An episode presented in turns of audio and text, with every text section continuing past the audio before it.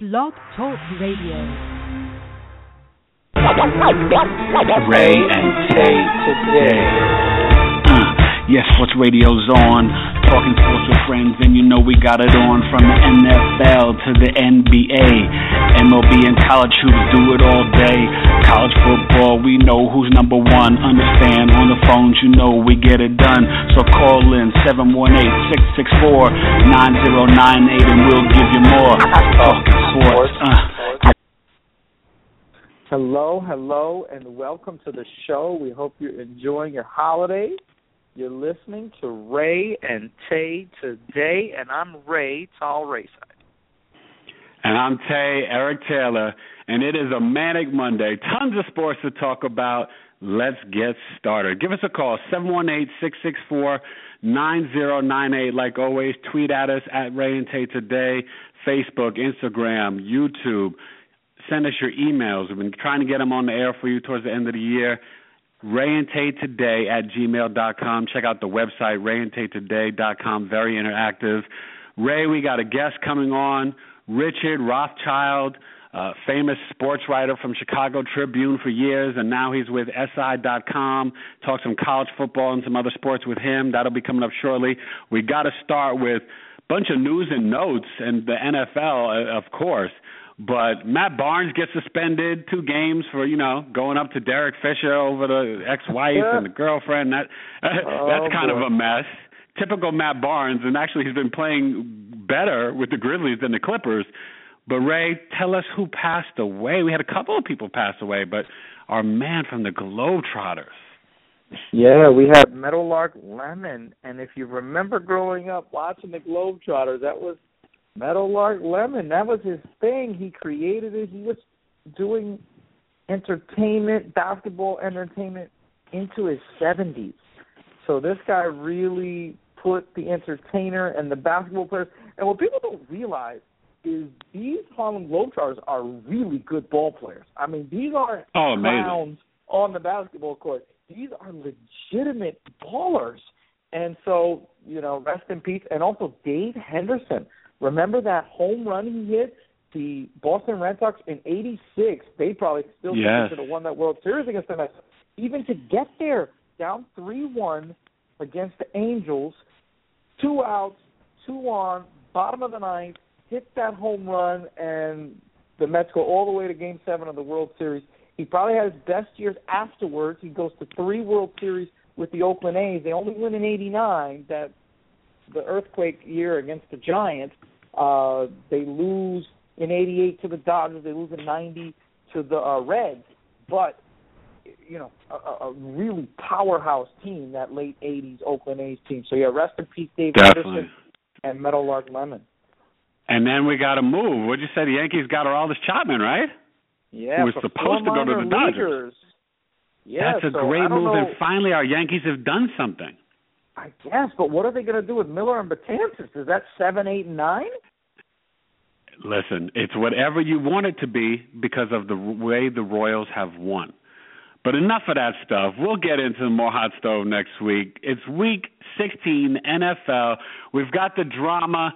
Everybody's backing Peyton Manning with the HGH, uh, Al Jazeera America, you know, the allegations. Supposedly it was also Ryan Howard, Zimmerman from baseball. You had Julius Peppers and James Harrison also. There might be, uh, uh, you know, they have Ari Fleischer who used to be with the, the Bush. There might be doing some PR, but there might be a lawsuit coming. I'll say this. We've had so many of these where there's smoke, there's fire, and we've had the denial, denial, denials, and then later on, whatever. And I just hope and pray with the legend Peyton Manning that that we never see the other side of the coin. Um, you know, things get fishy when you see that he did two great years after he came back from missing a year and neck surgery, and then now he can't stay healthy at all. But even with this report, the one thing that I threw out on Twitter, why would this come out now when he is trying to get back week 17? His team needs to win tonight. If they do, they're the two seed. If they lose, they go down to the six seed, or you know, it, there's just so much. So I- don't know. Why do you think it comes out now who knows? and comes out things, you know. sloppily and uh, falls, you know, everything?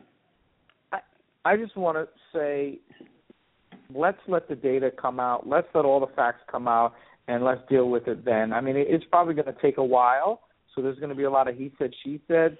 So I'm just gonna. And the NFL is looking into it. I, I just. uh yeah, but we got to stand. We talked to, Sh- Shannon Sharpe on Twitter. Was like, I'm gonna give him a call myself. I was like, go ahead, Shannon. I invited Shannon Sharpe on the show to join us. I don't think he's gonna make it, but you know, I mean, I I, I just throw it out there and asked him. And Twitter was very, you know, everybody was po, you know, backing up Manning, and then one person.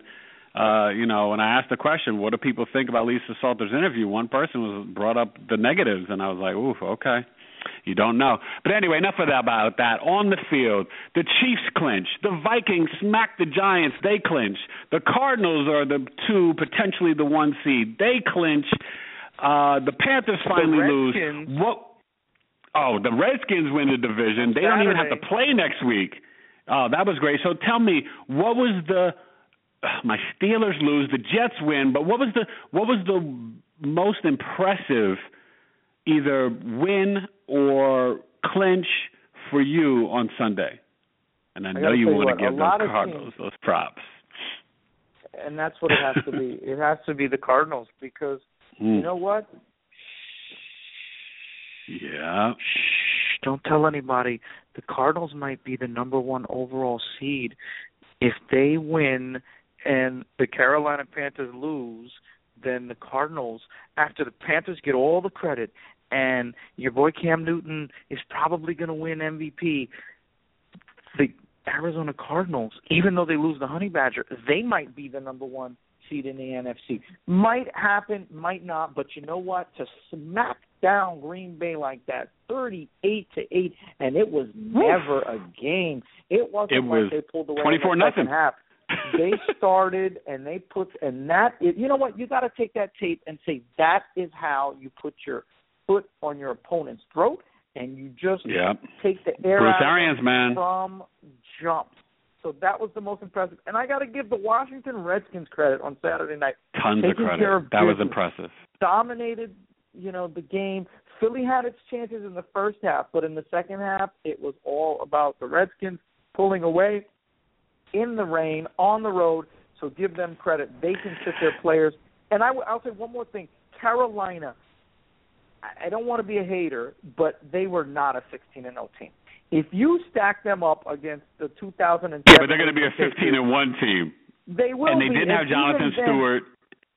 Ginn got banged up. It's mind-boggling though, but but it's mind-boggling though that they don't stack up to those you know those teams, the the, the 85 Bears and the the um the team from the 49ers team that went 15 and one. They're just not that good. But all the more reason why Cam is the MVP though, and and and and their defense gets like a co MVP vote. They didn't play as good defensively this week. They left some points on the field. The Falcons, you know, it's a division game. Look, ask the Steelers, the Ravens. We'll get to that in a minute. I mean, you know, but division games on the road, you know, things happen I don't think they'll lose to Tampa, so they'll get the number one seed. But you're right, you know they are not your typical 15 and one team, and that's why Cam has got to be the MVP. Because to me, they have no they have no biz They, they they're nine no and business. seven. They're nine. They're nine and seven. Nine and seven. He's done maybe. He's been Elvis Grbac and then some. It's been amazing. And this is the funny thing. Guess who? Guess who? You know, the Hard Knocks boys are on verge of winning the division. The Houston Texans, man, good for them. The Colts are still alive, but you know, the Texans would have to lose to the Jaguars. Colts would have to be the Titans. Doesn't look like you know the Colts might win, but I don't think the Texans are going to lose. And good for Brandon Weeden. You know, good for him. Uh, Hasselbeck's got 30 lives, by the way. I think that's impressive.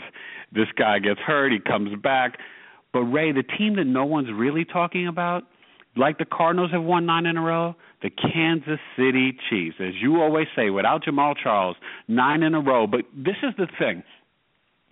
Marcus Peters tied with Nelson from Cincinnati, eight interceptions in the league lead. He could not only will he, will he be the defensive rookie of the year, this guy is up there for defensive year uh, uh, stats uh, because player for the, the whole league. Yeah, play defensive player of the year. He's incredible and with Derrick Johnson back, Eric Berry, when the Houston and Hali are back the following week, going into the playoffs, this team is on fire. And then you've got Kelce, Smith, and Maclin just doing it.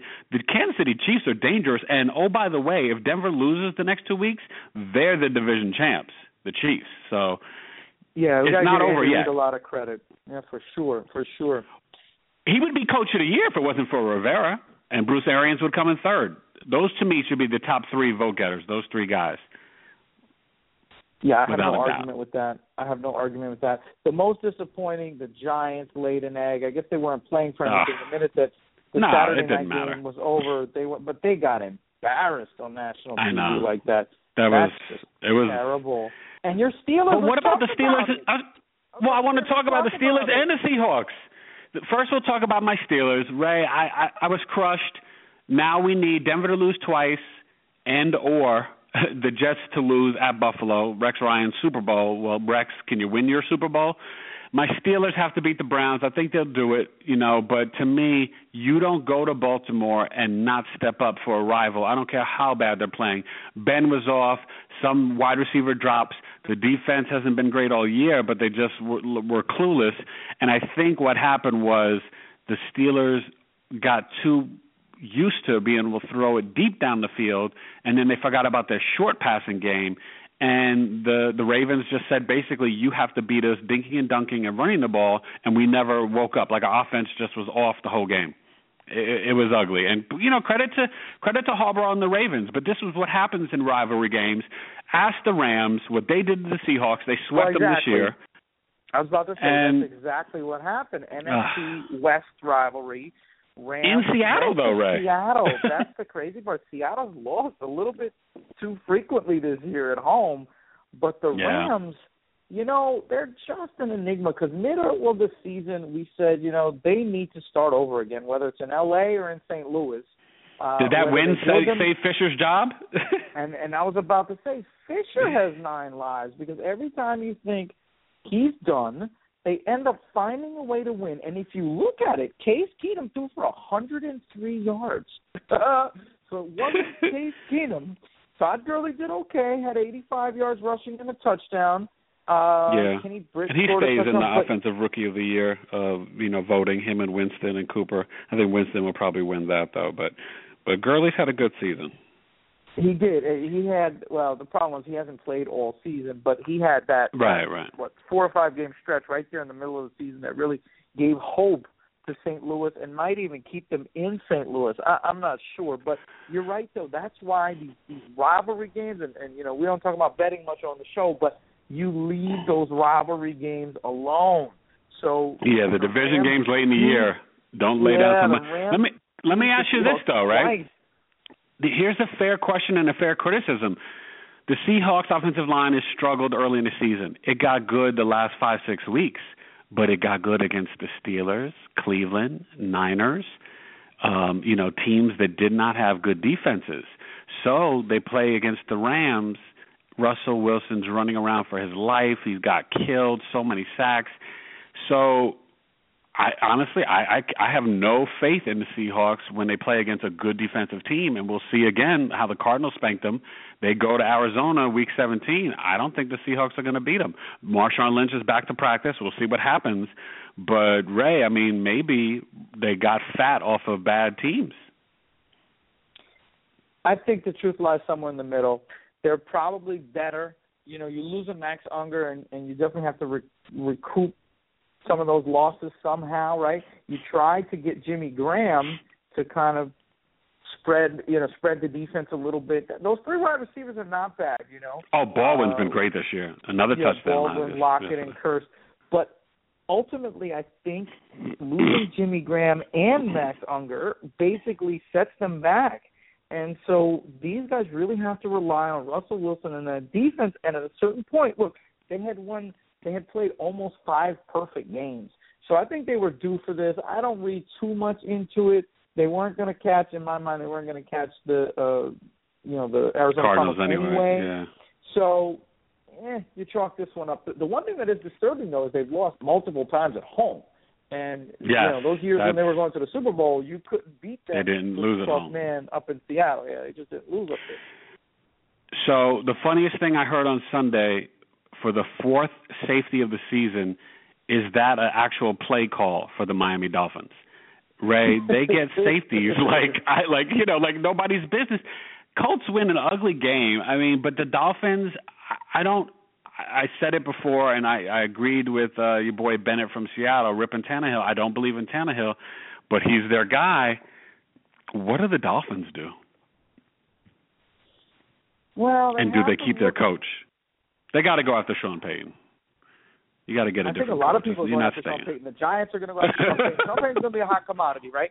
Oh so yes. I, I'm not sure Dan Campbell's the answer, but uh, it starts with Tannehill. You really have to make a decision. Now they're paying Yeah. him like he's their guy, but you really Yeah, have to exactly. make a decision. I think Jarvis Landry was a fine. Lamar Miller, I'm not sure. The offensive line and defensive line has always been a question last four or O five years. line needs more Miami. help.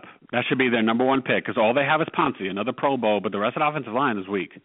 And even that defensive line, I mean, they pay big money to get Suh, and they bring some other free agents, and, and they really underachieved. But uh, They I really have did. our caller here. Let's let's get our caller on the air. All Our right. guest. Hello. Is this Richard? Hello. Yes, this is Richard. How are you? Hi there. Well, welcome to the show. You're on Rae and Tay today. Thank you for calling in. We're in the middle. Good to be of here. Thank you for the invitation. Our pleasure. Definitely. Hi, Richard. How are you? This is Tay Eric Taylor, and welcome. Good to be with you. jump- Thank you. Uh, okay, well, I want to jump right in with you and ask you. You know, you've had quite a career, and as a, a versatile, basic, you know, ca- whole career sports writer, you've covered so many different sports. Which one is your favorite to write about? Uh, any, it all goes just like reporters always root for a good game or a good story. It's whatever provides a good story. It could. I've I've had a lot of fun with basketball. I've had fun with football and baseball.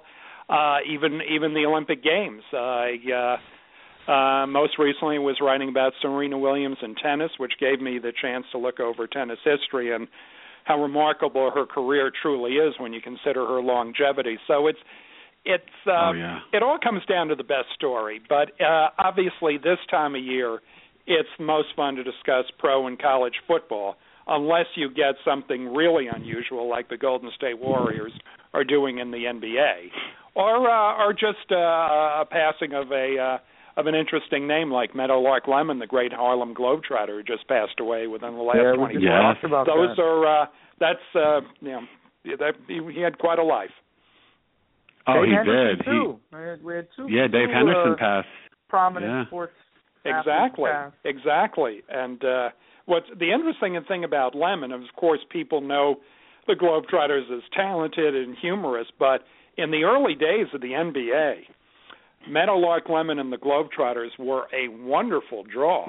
And when very few teams in the 50s and early 60s could draw big crowds, if you scheduled a doubleheader and the first game was the Globetrotters, often against the Washington Generals, it almost guaranteed a good crowd. In fact, many fans would leave after the first game before the actual NBA game, figuring out we've we've seen the best basketball for the day. Oh yes, Nice. I remember seeing them at the Garden. Uh Tal and I we used to go to Madison Square Garden as children, and I saw you know saw them so many times in seventies and eighties at in MSG, and you know it's a total total classic. So I wanted to ask you this also as well. You know we really enjoyed your piece on college football, talking about the rivalries and getting all in depth with the different decades. You know, and for me, I think back of like Oklahoma against Nebraska, and you know even Miami, Florida, or Notre Dame, USC, UCLA, USC. Those different battles. What was your favorite rivalry? Uh, uh, let me not forget Michigan, Ohio State. But what was your favorite rivalry? And you know, what did you think that? What did you find in your research that was kind of the most explosive, intense rivalry? Well, definitely the the most intense, and it and I it didn't even make the list, but it was definitely uh Miami and Notre Dame. I guess that got downright Yeah. nasty in the Oh, mid that- well, we remember. and it was Yeah. uh it was one of those situations where I think both schools kind of realized uh we don't, we don't want to go in this direction. Particularly Notre Dame always likes to have this proper image of the way college football is presented. But what Miami did for them, uh, besides having a very high profile game, every other year when they weren't playing in Southern California, the Irish used to finish the season in Miami, and that gave them uh, an opening to the wonderful uh, recruits that have been uh, there for decades in the South Florida high schools. And uh, once that became uh, something Notre Dame was no longer comfortable, they flip flopped Miami with Stanford. So now their season ends in either USC or Stanford, which gives them both Southern California and Northern California. I guess their feeling is now that we have a pseudo ACC, a, uh, ACC schedule, we, we we can sort of get Florida anyway. But exactly. to answer your, your question about you know when I first started following college football, and this is this is uh, I mean it's really passe now, but the Army Navy game used to be huge. That oh, was yeah. uh, in the years uh, after World War II, when the service academies both had strong teams. Uh, they both produced Heisman Trophy winners as recently as uh, I shouldn't say recently; it's more than 50 years ago. But in 1963, Navy and Roger Staubach were the number two team in the country and uh, the, it was you. It was the one game each year in college football that would always be on national television. And growing up uh, in the New York area, with Philadelphia just down the uh, pike for uh, where the game was played most years, that that was huge. And uh, it's it's certainly not that way anymore. But I'm uh, I'm glad that when Army Navy plays, uh, there's no other. Uh, competing games the uh it's just this is the afternoon is yours, and that's kind of fun to see. Yeah, I'm glad they've kept Definitely. that tradition alive.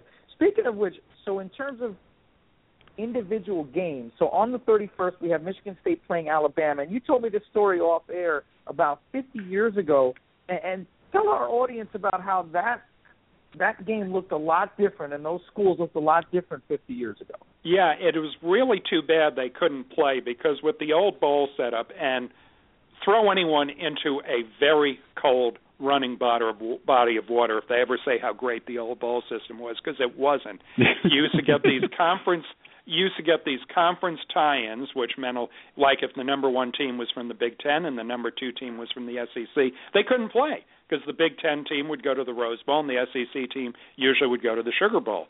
And exactly. in that year, uh, and a lot of times bowl invitations were extended well before the season ended because bowls wanted to lock up a pro- high-profile team, particularly an independent like Notre Dame or back then Penn State. But anyway, in 1965, Michigan State finished the regular season undefeated and ranked number one.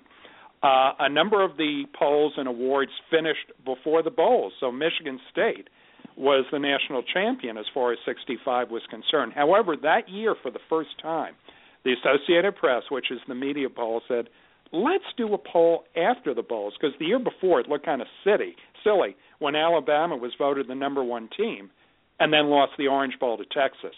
So it was one of those uh, bowl uh, Jan- when, when the January first used to be the bowl game, bowl right. day.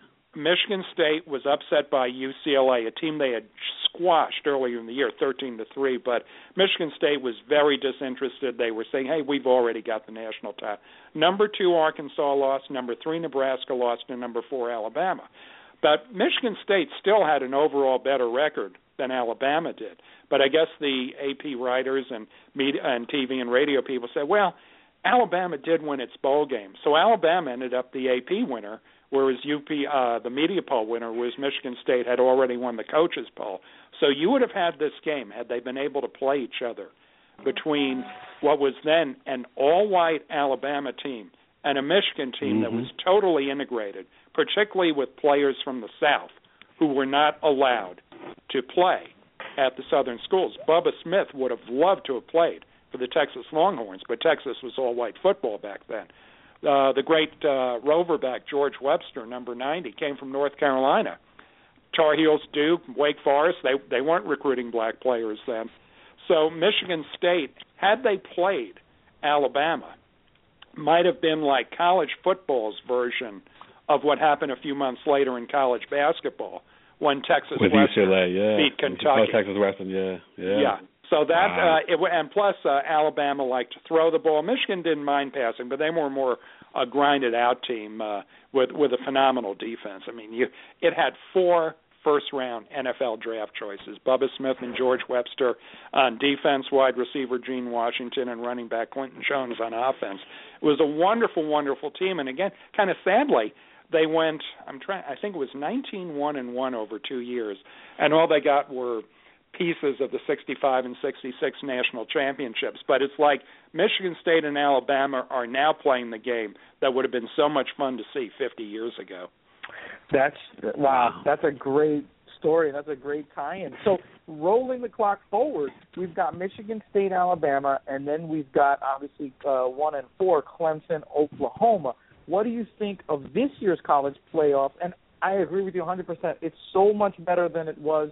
You know, quick quick commentary on whether you think it should go to eight games. But given the current schedule, what do you think about this year's Final Four?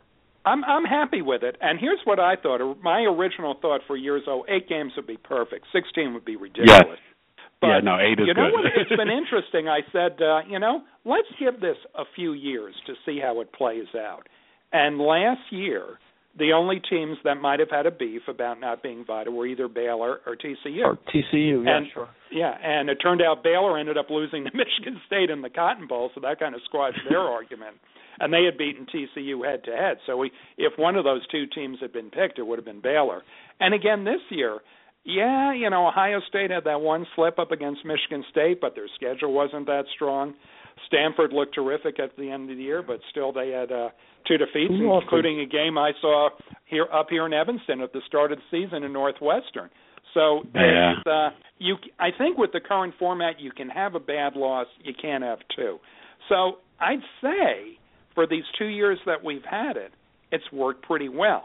Now, as we go on, and you find situations where instead of one, maybe two teams you think should have make it. If it's three, four or more, you say, aha, maybe we should uh, consider eight. But I think the first two years, it's it's worked pretty well.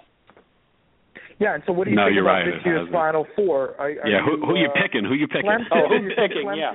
Um, well, as as much as as a as a Big Ten person with uh, family ties to Michigan and Northwestern and Wisconsin, I'd love to see what Michigan State uh, did, what Ohio State did last year at Alabama. I don't see it because last year Ohio State had such an explosive offense, and you're going to have to score to beat Alabama, and unless Michigan State can force a bunch of turnovers which is always you know a way to short short circuit the other team and cut down on their possessions. I don't know if they have the offense that Ohio State did, because that's of course Cardale Jones last year was such a revelation how well he played in the playoffs. The other game, uh, it's funny that Oklahoma's favored. Uh, Clem, Clemson's been, if you don't want to say the best team, they've certainly been the most consistent team all year. They clobbered Oklahoma in the bowl game last year, forty to six, in the always Yeah. popular Russell Athletic Bowl, which we all grew up with. and uh, Yeah, we and, uh, the naming of the uh, bowls. I, uh, I, uh, especially the games at the Orange Bowl, where the back in the Big Eight days, the uh, teams like Oklahoma and Nebraska always used to play. That's a place they're not that familiar with. Clemson is. So I guess uh, I, as I mentioned, Clemson underdog. I don't see it, so I'll be uh, I'll be picking Clemson and uh, and Alabama uh, with, with uh, I'd say probably Oklahoma has a slightly better chance of winning that uh, unless Michigan State forces quite a few turnovers. okay. Do you think Deshaun Watson's a little underrated? I think Desha- you know he's so little talented and ver- he's uh, yeah. you know you look at Clemson over the years has had some decent quarterbacks. Steve Fuller, who came up uh, to play with the Bears for a few years, was uh, was a good college QB. But uh, the uh, and recently they've had some draft picks that haven't panned out so well. But it's a boy, they have a lot of good athletes. They're well coached. Yeah. They don't make many mistakes. And Watson is uh, he's he's a pretty capable guy. You know, you hear you you see the way he conducts himself. Uh, he's he's sort of the uh, the anti Cam Newton. He's he's he's much more low key. He you don't see much celebration during the game. He'll he'll celebrate afterwards, but he's uh, Yeah. he's he's a quiet spoken guy. He's uh, but his his teammate seems to rally. I guess if if you want to go more more recent, he's he's sort of the anti Jameis Winston too, not as demonstrative and seems seems to avoid the trouble off the field. Yeah. yeah, no, definitely. Well, you you led me right to where I wanted to go with the NFL, and Sure. as you know, we're heading into Week 17, and you look at the playoff picture. I kind of wanted to get from you a favorite in the AFC and the NFC to potentially make the Super Bowl. Obviously, the Patriots with their little mishap uh, with against the Jets, the Panthers loss. Uh, maybe some sleepers, or maybe like the Cardinals or the Bengals if they get Dalton back. So, tell us what your thoughts are of this year's NFL. Well, in the NFC, I'd be surprised. Uh, you know, here, here, here's sort of the the swing game that can mess things up. I think if the proverbial, if the playoffs ended, I mean, the uh, season ended today. Well, we know Yeah. Seattle's going to be a wild card team, and if they win their game as either the five or six seed, they would play the probably play in the number one seed, which is Carolina Panthers, um, unless Mhm. Carolina somehow loses at home next next week to Tampa Yeah, I doubt that. but, but I doubt that. And here's the thing: Seattle goes into Carolina, and they'll certainly be an underdog. But look at all the postseason experience they have. This is Yeah. a team that maybe it's not quite as sharp as the last two teams that went to the Super Bowl, but they're very good at raising their game at the right time. Uh, it's uh, the the coaching staff, the players have all been there before, and that that might be the most interesting games of playoff with Seattle at Carolina. Now, if Right. Carolina can get by that game, and I think it'll be a challenge, I think uh, it would make them sort of match tough the next week to play Arizona. No one's no one's playing better football than Arizona now. But again, it's going Right. to be in uh, Carolina's place. So you'd have to like their chances, even though home. You probably noticed this in recent years. Home field isn't what it once was. I mean, the 70s No. and 80s, the home Yeah. team almost always won the conference championship games. You're right. It, it's not that way anymore. So uh, it's certainly not a done deal. But the I think New England does have a huge advantage if they're able to uh, beat Miami next week, which I know you were you were talking about the Dolphins just before I came on. Uh, probably not too Yeah.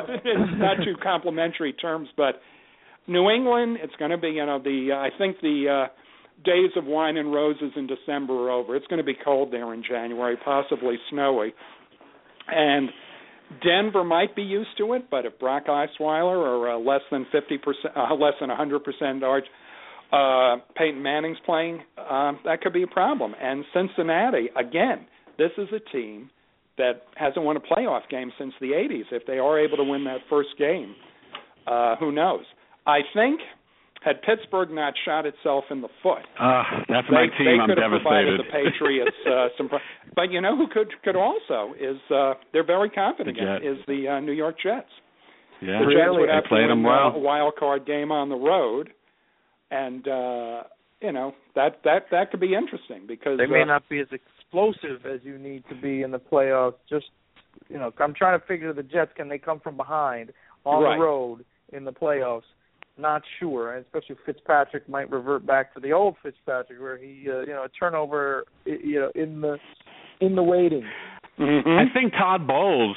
Todd Bowles is another one that could be a candidate for Coach of the Year. I think he's been Definitely underrated for the job yeah. he's done, and I feel like it's a different Jet team. This is not Rex Ryan's Jets team. This defensive line is legit. Chris Ivory's great running the ball, and Decker and Marshall, they're the new you know dynamic duo as receivers. They, it, they've Yeah. been more than impressive. So the Jets are dangerous. You know They, are, really are. it's interesting because uh, Rex Ryan, although always fu- uh, fun personality and great for the media covering the team, uh, this defensive mastermind. Why is it that this Ugh. more low key guy Todd Bowles seems to have them playing better defense than was true for most of the uh, Ryan administration? You got Yeah, it. they were they were up and down on defense, but yeah, Ryan, Ryan's a whole other episode. hey, Richard, let me ask you this about. Let's transition to NBA. I feel sorry for the NBA at times because they fade in and out of the spotlight. Right? You, you, they get Yes. a nice kickoff, and then Christmas Day comes, and they're back in the spotlight, and then they have to wait till February to their All Star game to get you know primetime billing, and then they fade away again to baseball until you know uh, May and June when they have their playoffs. But this NBA season, and particularly the Golden State Warriors and the Cleveland Cavs, which appear to be the two best teams in, in each of those conference, each conference, are so different. And specifically the Golden State Warriors, you mentioned it a little bit in, in, in your intro when you were talking about kind of fun things to cover. Have you ever seen anything like this? I mean, I, I look at them and I still think that when you look at them historically, talent wise, they're not the 80s Celtics or the 80s Lakers or the 60s Celtics, but yet right. they're dominant. Or the 90s Bulls. yeah, or the it's, 90s it's Bulls, a very right, different. Bulls. It's a different team that uh, probably better than anyone has uh, made uh, superb use of the three point line. It's almost Yeah. a layup for them. They they shoot it so well. Uh, the parts are fairly interchangeable because they, they don't have a real big defense. guy in the middle. They they move well, and uh, even as a Chicagoan, they would have presented problems to the Bulls teams of uh, of the '90s. And uh, you know they're not squeaking out wins either. Their point differential, if they maintain it over 13, uh, it's more than 13 points Oh, per game. That would be an NBA yeah. record that not the Oh, yeah. 72 Lakers or the uh, 96 Bulls did. So they're you know it's not like they're winning all these buzzer beaters. They won a few, but they are Yeah. demolishing teams. Right, and, and Oh, often in the fourth speaking, quarters. San Antonio.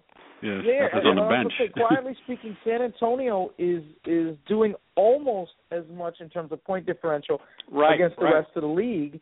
And That's true. even though Golden State is running away with it, can you still see them having? I still see them having. Let me let me ask if you still see that as well. Having a really difficult three rounds in the Western Conference. Sure, they could. It's uh, you know we've usually in the NBA the teams with the really good records at least get to the finals, but once in a while they fall down. Remember, I think it was in the '90s. Remember Seattle? It was one of the years Jordan was out. I think it was '94. Seattle had like a 63 win team, just way Oh, and they lost to the Denver. top record, Yeah. and they Denver, right? lost yeah, wasn't in that the first eight round. One? That was the first eight Yeah. one with the Kembe Right, Mutombo right. holding And, the ball. uh, going and Bryant Stith. Yep. Right. Sure. And going back, kid, uh, yeah. And the record for the most wins by a team that didn't win a championship is the 73 Celtics. They went 68 and 14, but uh Tommy Heinsohn made a bad mistake then. He uh they ran and ran and then they just ran some more and he didn't substitute that much. So even though players like Dave Cowens and JoJo White were not that old, uh Havlicek was getting up in years, Don Nelson was, and they, they kind of hit a wall in the playoffs. They had to go six games to beat a so-so Atlanta team, and then they lost to the Knicks in seven.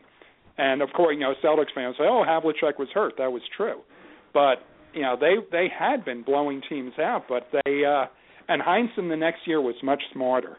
I think they they won far fewer games, maybe 60 at best, but he rested his players, and come the playoffs, they were ready and they won the championship. So, but Steve Kerr, um, who I presume will be back uh, before too long, he knows the Right. NBA wars, and I think if it got toward the end and he sees his team maybe um, showing a little wear and tear, he is smart enough that he's not going to pull a Tom Heinsohn, and because at that point the NBA record for wins was um 69 set by the uh the Lakers the year before in 1972. Lakers, right, I think yeah. Heinsohn really wanted that record and they fell one game short. Well, at least those Lakers went on to win the championship. The Celtics didn't. So it it doesn't happen that often, but once in a while you will see a team in the NBA with a lot of wins and they don't win the championship. Yeah. You know, uh, I, I, I've got a, a Chicago question for you, but while we're talking about this, and, and I really see you have you like the NBA and you have great knowledge, I got to ask you this, just for our audience and younger listeners, and even for us, for Tal and I, we did not have the privilege of seeing the great Oscar Robertson. Can you sort of paint us a little quick picture comparing when you look at Magic, Bird, Jordan, Oscar, and LeBron? How good? I mean, obviously we know the triple doubles and the stats, Right. You know, and He Chamberlain, he was as great as his- he was he too. was- He was ahead of his time. That that was he was yeah. you know, in an era when you had six five guys playing forward and sometimes even center, he was a guard. And he was he wasn't he wasn't just taller, he was muscular. He was the Right. strong guy who was smooth and there really wasn't anything he couldn't do. He could shoot, he could pass, he was a good defender. He uh you know, in an era when you know you you you really didn't get that much rest, he could play close to 48 minutes a game, and wow. uh, he he was just you know he was going. He could post so many guards then who were only six two, six three, and if there did happen to be a bigger guard who was around his height of six five, he was just so much quicker than them. So he was a matchup nightmare for so many teams. It's uh, and here, here's an interesting thing. He spent, of course, most of his career with the old, old Cincinnati Royals, who really should have right. stayed there. I mean, they, they they started in Rochester when they won their en- only NBA title. That had some good years in Cincinnati. Why they ended up in Kansas City, Omaha, and now Sacramento? It's ridiculous. Oh yeah, but it was, that was interesting what they said. bad. This was um, this was uh, that's why the Celtics did well because uh, throughout the '60s, Auerbach uh, always had a fully integrated team. It was said that Cincinnati, the Cincinnati Royals, which, as you know, is right on the border with Kentucky, a southern state, and have always drawn a lot of fans from Kentucky for all their sports teams. It was said that the Royals did not want to alienate the customers by having too many black players. So wow. there was sort of an unspoken rule on quotas. And the Cincinnati Royals, although there always were a few other blacks, blacks besides the Big O, there weren't that many you would never see Cincinnati put uh, five black players on the court like the right. uh, Boston Celtics did, at least in the '60s. By the '70s, they became a whiter team again. But the uh, and and some of uh, the Wilt Chamberlain Philadelphia 76er teams, unless Billy Cunningham was out on the court, they'd have five black guys too. Cincinnati, mm-hmm. they didn't. They said that was yeah, you had uh, you had the Big O, you had Wayne Embry, but it was uh, you know Jerry Lucas, of course, was a great player, as was uh, Jack Twyman in the Big O's younger years. But it's uh, that was always set against, and and players on the Celtics said uh, we, we knew we could always beat them because of the the you know sort of the unspoken agreement they had. And you know where here's you know completely changed direction. You know an outstanding team also was supposedly had a quota on black players in the 50s and into the 60s. The New York Which one? Football Giants. Really? Oh yeah. Yeah. Oh yeah. Yeah. I mean, the- most noticeably, in uh, they they finished uh, dead last in the '64 season and had the number one pick, and so there is Gale Sayers just waiting there, and they were terrible. I mean, Gale Sayers would have been so good, and if they wanted defense, they could have had Butkus. Instead, they drafted a. You you know, he wasn't a bad player. Tucker Frederickson from Auburn University who was a good, solid guy, was a big guy who could run pretty well, good pass receiver. I think he ended up getting hurt more than Sayers did, and it was just that was their thinking at the time. They, uh, you know, they liked, you know, who who represented the team. Well, yeah, they'd have an occasionally good black player like M. Tunnell, Roosevelt Brown, but it was Frank Gifford, it was Y. A. Tittle, it was Andy Robinson, Right. it was Sam Huff. So um, it's interesting when you look at certain teams of that era. Now, of course, the Giants did much better than the Cincinnati Royals, but it was oh, it was you know you talk among the Giants and say yeah, it was kind kind of understood they never have more than uh, six or seven blacks on the team, and the Royals probably. Even if they did have five or six blacks on the team, they never put more than two or three out on the court at the same time. Wow. Wow. That's amazing. And you would think sports is one of those venues that it's all about winning, but of It course, it you know, it has become that. It has it become has that. become. But Oh, it's changed, but yeah. that way. So Yeah. wait, Well, it's the same thing with the Negro leagues and the barnstorming. I mean, people can talk about Babe Ruth and some of the, the the great baseball players, but a lot of them didn't really face black competition in, That's in, true. in terms of You're every day. And then when they did in the barnstorming, right. Buck Johnson and Satchel Paige and the different guys Yeah. were, were killing them. I mean, Jackie Yeah, Robinson, everyone knows he was not even you know nearly the best uh, Negro League Yeah, the, player. the the the line about Jackie Robinson was he uh, had his greatest success in his fourth best sport because he was certainly better than football and in track and field where he was the Pac-8 champion in the long jump, but he was also a darn good basketball player too. oh yeah, That's great pretty athlete. amazing. Right, yeah. Hey, this is great. We we have to do this again, but let Richard let let us get you out of here on this one. We didn't talk the, the major sport we didn't talk about was baseball, and Sure. well up until now, and let's bring it to the modern day and the Chicago Cubs and Theo Epstein looks like he's on the verge again of turning around a franchise and ending another curse. Do you think it's going to happen? And if Uh, so, here's the whole thing with years? the Cubs. The problem with the Cubs, uh, besides winning for not winning for ages, is they haven't been good enough for long enough. The 69 team that got beat out by the Mets, they were okay in 70 and 71 but didn't come close. 84 team that lost to San Diego out of the playoffs yeah. for years. 89 mat, team yeah, lost to the Giants out of the playoffs for years. The and most recently the 2003 team that lost uh, to the Marlins. You know, everyone thought, especially when they signed Greg Maddux in 2004, oh, we got it. We're we're going to the series. Didn't quite work out that way, and again, they're out of the series. I mean, out of the playoffs for a number of years.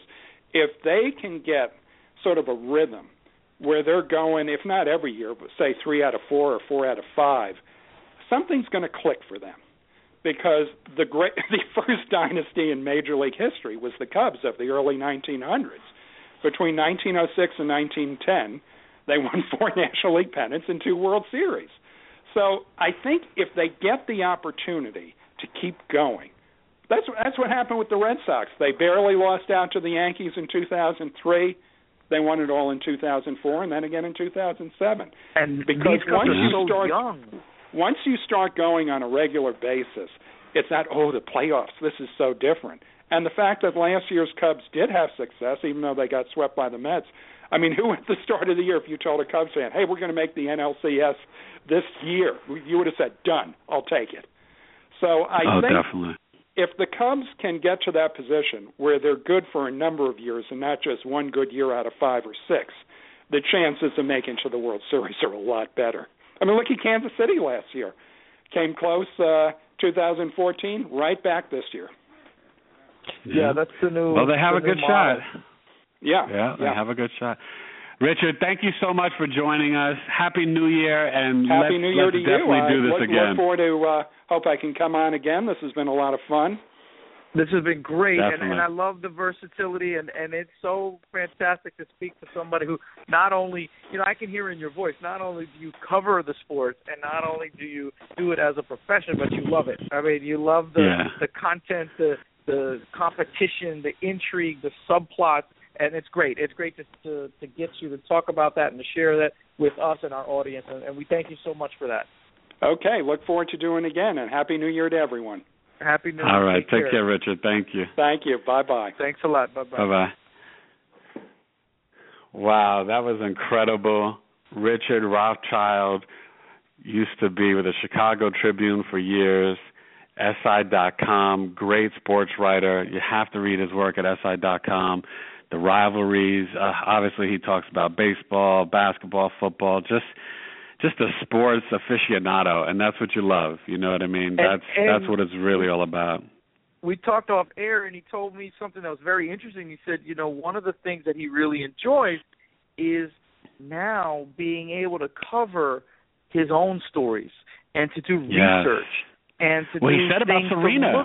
We have to talk to him about that. Oh man, Yeah, amazing. he said he said, you know, when was the last time a woman female athlete of the year and, and in tennis and the dominance and and he was talking about we talked off air a little bit about the dominance of her first versus her last Grand Slam. I think it was something like 14 years apart, which is in the world of sports Unheard is, of. is unbelievable. Yeah. Oh, yeah. And it's not No, like she's a specimen. Too. Yeah. And- She and is- so she's just- ability to see those. I'm just saying his ability to see those, uh, uh, you know, subplots and sub angles to the sports world is is phenomenal and hugely entertaining. I would definitely agree. So we got to pick Monday Night Football. Talk some Christmas hoops real quick. Show's about to end. I got to tell you, I I just for me as a Steeler fan, I need the Broncos to lose. I really do, or the Jets to lose to the Bills. But I'm going to say this: the Broncos tonight will take care of the Bengals, even though Brock Osweiler's other shoulder's hurt and AJ McCarron might, you know, week two playing, he might be a little bit more comfortable. But what you're going to see is a team rally around their quarterback who was attacked in the media. And he might come back and play next week. We'll see. But to me, you're going to see the love on that field for the legend, Peyton Manning. And I think the Broncos win this game. Demaryius Thomas admitted he'd been pushing because his mom got out of prison. He wanted to play well for her all season. Maybe he sort of, you know, takes a deep breath and calms down. The Broncos win a battle. I say it's 24-23 Monday Night Football, and then I'm a Buffalo Bill fan because the Broncos will do it. The player of the game, it's not, and it's Von Miller, and he will have two sacks and a fumble recovery, and he will be the fantasy stud of the game. Broncos win. So I agree with the Broncos win partially because they need this game more. They could be the two seed or the six seed, yep. and the Bengals are in. So by virtue of the Steelers losing, the Bengals know they're going to win that division. They know they're going to be a two or three seed, and they're pretty. Seems like they're pretty satisfied. They're probably going to be the three seed, especially if they lose this game. I just think Broncos, like you said, are playing at home, playing for their guy Peyton Manning. Want to see him oh, come oh, yeah. back. Don't want to see him besmirched in the media. So I, I like yep. them. I think it'll be pretty easy. Actually, I think they'll. The Cincinnati Bengals have a hard time scoring, so I think they'll hold them to 17. This Broncos D, when it's on, is is the one or the top one or two defense defenses in the league. So I think they win 23-17. And my player of the game, you know what? I'll give it to Brock Osweiler. I'll say he throws Ooh. for yeah, I'll say he throws for two touchdowns, two eighty, and spreads the ball around. So Christmas Day, to me, we said it was really about two games, and we both had the Thunder. The Bulls stepped up and won, and the Heat won a game in overtime. The Warriors took care of the Cavs. I, I'd like to see, like you said, that matchup when Kyrie's truly healthy. But I got to ask you about the surprise uh, of, of it all, and that was the Rockets. And you know, we've kind of been harsh on them. We've been knocking them. I thought that that was quietly a, a huge win for them. Obviously, the Spurs are still so dominant, 26 and six. You know, but I, I wonder if you feel that that might sort of start to propel the Rockets to some sort of normalcy uh, in the Western Conference. You know, they're still at the seven seed. You know, they're still swinging at 500. But do you think that kind of can get them from 16 and 16 to maybe go on a little bit of run, uh, a, a nice win like that? I do, and I think that even though their roster is so talented, they just seem like they're mentally fragile. And I don't know that JB Bickerstaff is the guy. He's 35, 36 years old. I, I don't know who you need. Like a, you almost need like a Zen master, like a, a Phil Jackson, because this team. Or maybe Jeff Van Gundy comes back. Yeah. Oh, I, I don't know. Anybody who quits in the middle of the season, I have a problem with. But that's a whole other story. Uh, you Me need too. somebody that's more of a psychological guy because I, you know, again, roster wise, they're fine with Beverley and, and our guy that they brought over from Carolina, you know, Ty by, by way of De- Denver, right? Ty Ariza, Lawson Jones, and Ariza, Harden, Monte Jones, Eunice. Monty Yeah. Eunice, Dwight Howard. Even if you get sixty percent of the Dwight Howard from from the uh, you know finals year when they lost to the Lakers in '09. So I'm I would love to be I would love to be the coach of the Rockets because you Ah. walk on the court and you have talent. And you know what? Immediately, yeah. you can you can talk about football where it's X's and O's and and, and coaching. The most important is football. But you, but in basketball, you need ta- in every sport you need talent, right? But you need talent, and Houston's got talent. And don't forget that they were a minute away from uh, the proverbial minute Amazing. being in the finals last year. Yeah, No, it's amazing. So you know what? Yeah, this, this is a big win, and I think it's important to them for their confidence on national TV to take down the Spurs. And you know what? Even though I was pulling for the Spurs, and I, and I hope the Spurs do well, I want to see Timmy go out with a bang. The Rockets really dominated that, or not, I shouldn't say dominated that game, but the Rockets were never in doubt that, that the Rockets were going to at least be in that game. And then by the time the fourth quarter came around, the, the they just the Spurs couldn't do anything. The Rockets just had their number. They had every answer Yeah. for every Spurs maneuver. So yes, I think that win is, is big for the Rockets. So let me ask you this: We're going to talk real quick some college football games that are coming up tomorrow, and so. But I got to ask you this, real quick: Do you, do the Suns? They got rid of two coaches, but do you need to trade Markieff and Eric Bledsoe, who just got hurt, and do you need to fire Jeff Hornacek because the Suns are underachieving, losing to the Sixers the other night, unacceptable, and and there's and the West the eighth seed is still to be gotten. Utah, Sacramento, Phoenix, they're all there. Does Phoenix need to shake it up a little? Yes, absolutely. Uh, yeah. I, I'm not sure that they'll make a playoff run. Again, when you're, I've always had a problem with Eric Bledsoe. Nice young player, but when your best player is Eric Bledsoe, you're not going anywhere. So I have yeah. a problem with that. They need a better premier player. If Eric Bledsoe's your third player, you're a very good team. If he's your second best right. player, he should be your okay. Vinnie Johnson. That's what I told somebody. He's yeah, not your starting he, one or two. He's your third guard. That's how I see him. Yeah. So uh, yes, they have to shake up that team, both I think from a coaching standpoint and a player personnel standpoint. Yeah, I, I agree with that. Okay, real quick. This is sort of the the big game on Tuesday. North Carolina at Baylor, number 10 at 17. Two teams that were really close, maybe if not injuries and, and maybe some bad referee calls of maybe making the Final Four.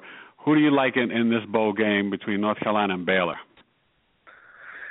Ooh, you know what? I That's a good game. North, I do. Yep. I think this North Carolina team has been underrated all season, and they haven't been getting the love that they need to be getting. Baylor's been up and down because you know obviously with with the injuries at quarterback, I think it's hard to bounce back from that. But they have, so I give them a ton of credit. But in Orlando, I got so it's a truly a neutral field. I got to think that my North Carolina Tar Heels, uh, yeah, baby, care of business. So I, I think it's a. I think Baylor can still score. Baylor can still move the crowd, but I'm going with Carolina in a pretty close game. I'll say it's fairly high scoring. I'll say uh, 30 to 27 Carolina. I'm going to go 34-27, and I agree with you, Carolina. I just want to ask you this real quick. Okay, so Nebraska, big win for the Big Ten over the Pac-12. They take care of UCLA. Um, Navy takes care of Pitt, 44-28. Reynolds just does his thing again. You know, really, we felt he should have gotten more Heisman love. Broke the record, but how happy? Yeah, how happy were you for our boy Virginia Tech? Uh, Frank Beamer going out, uh, yeah, going out with his big win, 55-52, his last game. Uh, a college football legend. What 20 was it 28 or 29 years at one school at Virginia Tech? Amazing. It's a little unfortunate that he went out in a shootout because he, his big thing was obviously defense and special teams. But you know what? Right. A win is a win. a lot of guys he's putting in NFL, Ray. So he, he he's really done great down there. So yeah, I thought that was speaks uh, Frank Beamer. Yeah, so he's he's been a he's been a legend, and and kudos to him. So many years of of just quality, solid football, and you know what? He did it in Blacksburg, Virginia. It's not Yeah. easy to, to to play in Virginia Tech, and then and then they were part of the Big East for a minute, and then they went back to the Right. East, or not back, but they went Right, to the right. ACC.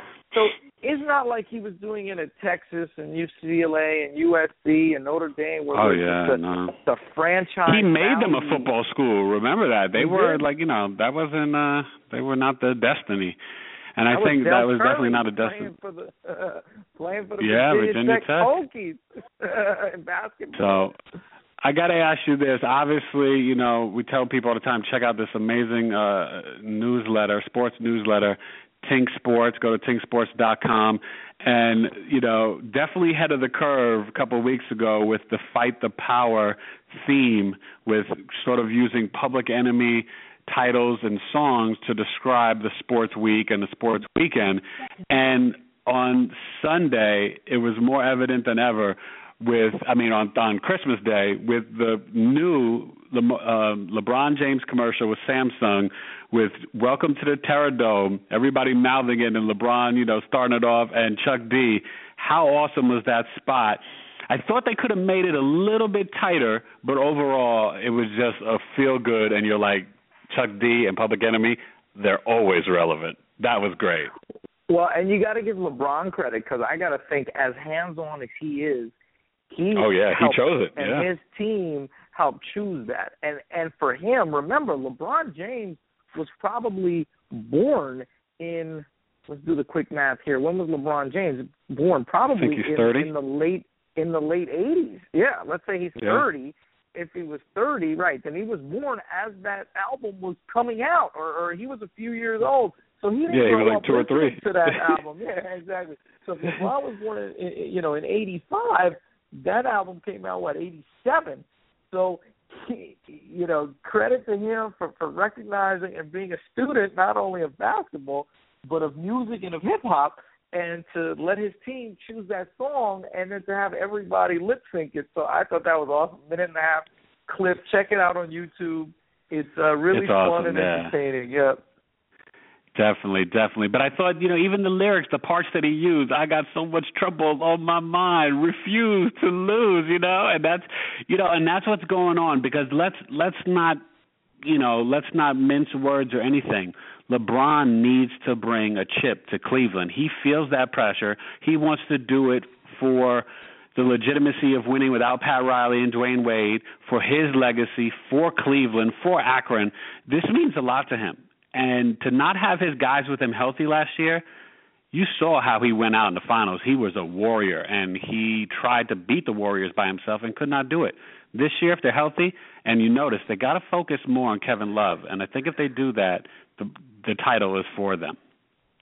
It's definitely and, I think they have to use that front court advantage that they have because when they have Varejao, Love, and Thompson, they actually Yeah. have a front court advantage over most teams because most of these NBA teams play small, play fast and loose like the Warriors. But you know what? They need to kill them on the boards and they need to go backwards and score in the paint and get those big men involved and punish. You're right. You know the Golden Curry State was Warriors. big in the game, though, Rae. Those, I mean, No, you know, was. he got injured and came back, but those two shots at the end. And I made a comment to you. I sent you a text, but as much as I love LeBron, I've never seen a superstar sort of get his shot either blocked or or or just like fall off as much as him. You know, it didn't happen to Jordan like that. LeBron sometimes goes to the hoop, and I don't know if it's reckless or he's trying to draw the foul, and then his shot doesn't get off. It's it's sort of I've, it just happens a lot. It's it's very the bizarre. The one thing I will say, the one thing I would say, Too strong. with this Golden State Warrior team, is except for Steph Curry, and I think I texted you this back, they have five guys on the court that can guard, or four guys on the court that can guard LeBron James at least for one possession, right? So Yeah. that's hard. Green, when LeBron, Iguodala, yeah, Thompson, yeah. Green, Iguodala. Thompson, and and Shaun Livingston. You know, uh, they can all Yeah. guard him for a possession or two, and Harrison Barnes if he gets healthy. So this is a bad matchup for them, but they have to figure out a way. They really do, and and and they'll have a couple months, you know, to do it. But but you gotta, you can't have a six seven Draymond Green playing center, and, and you can't punish. You can't And don't can't punish him, right. Golden You State have to. War- Warriors. You have to You're figure out a way. You Listen, great out, show. Score. Oh yeah, you definitely got to. But you know that uh, great talking to Richard Rothschild. We'll definitely have him on again for our fans. You know he he just broke down a little bit of everything. It might be fun to have him at the start of the baseball season, the end of the NBA season. That's a, a perfect time to sort of ju- you know juxtapose those two sports at at their uh, different heights. We'll be back Wednesday night. We will predict all of Week 17, set you up for our playoff seedings, what we think is going to happen, college football, the big four games, the big six, the New Year's Day, and then the college football playoff. Our picks are coming, and tonight will decide the fantasy football champion. So we wish everybody luck out there. Rae, are, are you you got a shot to win? And Rae, and, no, uh, I'm Rae done. and Tay? I lost. I lost. you're I done? lost. All of our players are gone on both sides, so he won fair and square. I sat Uh. through Brees because I was worried about the plantar fascia. I thought maybe in the first quarter he could turn his Uh. ankle, and Brees puts up a huge And he had game. a huge game. Uh, the only right. saving grace is it wouldn't have mattered because I, I Yeah. would, even if I put in Drew Brees, he just pulled away. He had Okay. all those late game guys, so I'm done. Yeah, Okay. I'm second place. All right. Well, I, I got to congratulate my my son Elijah. He won his first fantasy football championship in my father and son league. So, congrats, son. I'm proud of you. He, fi- he's like, Dad, I got to get it. He finally won. So, Julio Jones helped him bring it to victory. There you go. Brees. He started Brees. He started Brees. Nice. See, you should have you should have asked his father too, because he asked his father, "Should I go with Brees?" And I said, "Yeah." Brees You're hurt is okay. now? You're a doctor too? That's right, baby. so anyway, enjoy enjoy the game tonight. Broncos Bengals should be fun, and we'll talk to you Wednesday night, our last show of 2015. Thanks for listening. Have a great sports week. We'll talk to you Wednesday. Peace. Wow.